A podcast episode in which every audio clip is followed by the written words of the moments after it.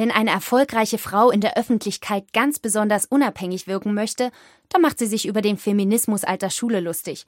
Und auch viele Herren der Schöpfung finden, Gleichberechtigung längst erledigt.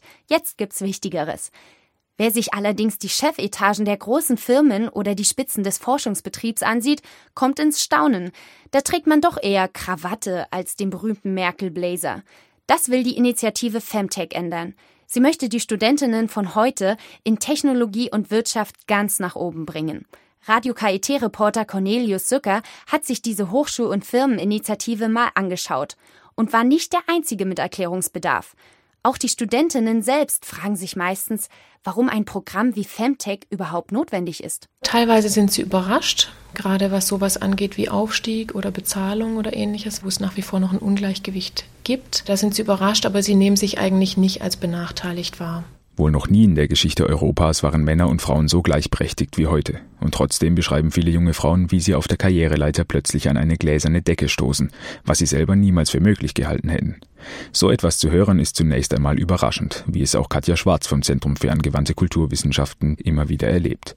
Aber irgendetwas läuft wohl noch schief, wenn die Informatikvorlesungen genauso wie die Chefetagen in der Geschlechtszusammensetzung einem Priesterseminar ähneln. Warum ist das immer noch so? Da gibt es natürlich unterschiedliche Untersuchungen. Ich denke, dass es schon ganz früh anfängt, also in unserer Sozialisation, in dem Rollenverständnis, was wir haben. Also sprich, die Jungs kriegen halt die Eisenbahn, die Mädchen die Puppen, aber das ist natürlich jetzt sehr plakativ. Die Gründe liegen sicherlich unterschiedlich. Was im Grunde das Femtech-Programm zum Ziel hat, ist, Frauen da ein Stück weit zu stärken stärken, auch ihr Selbstbewusstsein zu stärken und diese Unsicherheit, die sie vielleicht auch noch verspüren, technische Studiengänge einzuschlagen oder naturwissenschaftliche auszugleichen, indem man einfach ihr Selbstbewusstsein stärkt. Bundesweit vermittelt das Femtech-Programm Schülerinnen und Studentinnen Firmenkontakte und Praktikumsplätze. Am KIT ist das Zentrum für angewandte Kulturwissenschaften für die Femtech-Betreuung zuständig. Gemeinsame Firmenbesichtigungen und Seminare sollen den Studentinnen die Soft- und die Hard-Skills für ihr späteres Berufsleben vermitteln. Eine schöne Nebenbeschäftigung dabei ist etwas, was man bisher eher in den Golf- und den Polo-Clubs der Herrenwelt machen konnte. Das Netzwerken. Da ist das Femtech-Netzwerk natürlich schon mal eine schöne Sache.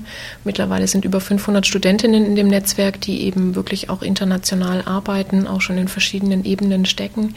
Also sprich, Netzwerke nutzen ist was ganz Wichtiges, aber eben auch einfach Selbstbewusstsein und sagen, ich bin genauso gut wie ein Mann, mir stehen gleiche Bedingungen zu, mir steht auch gleiche Bezahlung zu und ich habe genau die gleichen Möglichkeiten. Also einfach mehr Mut zu haben, sich auch ein Stück weit durchzusetzen und sich zu zeigen. Ein Förderprogramm nur für Frauen, das stößt oft auf Neid der männlichen Studierenden.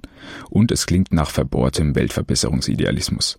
Solchen Vorhaltungen kann Katja Schwarz ein ganz einfaches Faktum entgegensetzen. Das Femtech-Programm wird vor allem von elf großen Unternehmen finanziert, darunter Porsche, Daimler, ThyssenKrupp, ERDS und Siemens. Und für Brachialfeminismus sind diese Unternehmen nicht gerade bekannt.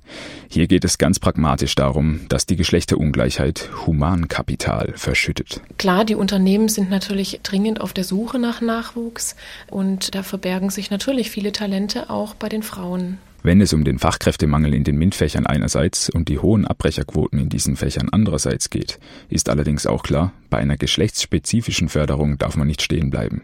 Auch männliche Studierende können Förderungen gebrauchen, findet zumindest Katja Schwarz von Femtech. Ich glaube, dass es wichtig ist, dass man ganz individuelle Förderungen anbieten muss für individuelle Lebenswege und das bezieht sich eben nicht nur auf Frauen oder Männer oder Nationalitäten oder ähnliches, sondern es muss einfach ganz individuell stattfinden, divers stattfinden. Ja.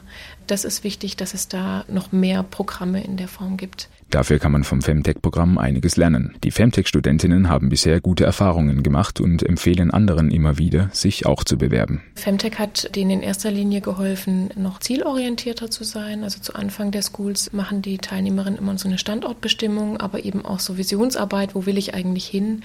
Das heißt also, sie haben sehr viel mehr Klarheit über ihren beruflichen Weg, was sie wirklich wollen. Sie wissen auch, welche Wege sie dafür einschlagen müssen, was sie dafür tun müssen und dass sie für eine Führungskarriere alle Möglichkeiten haben.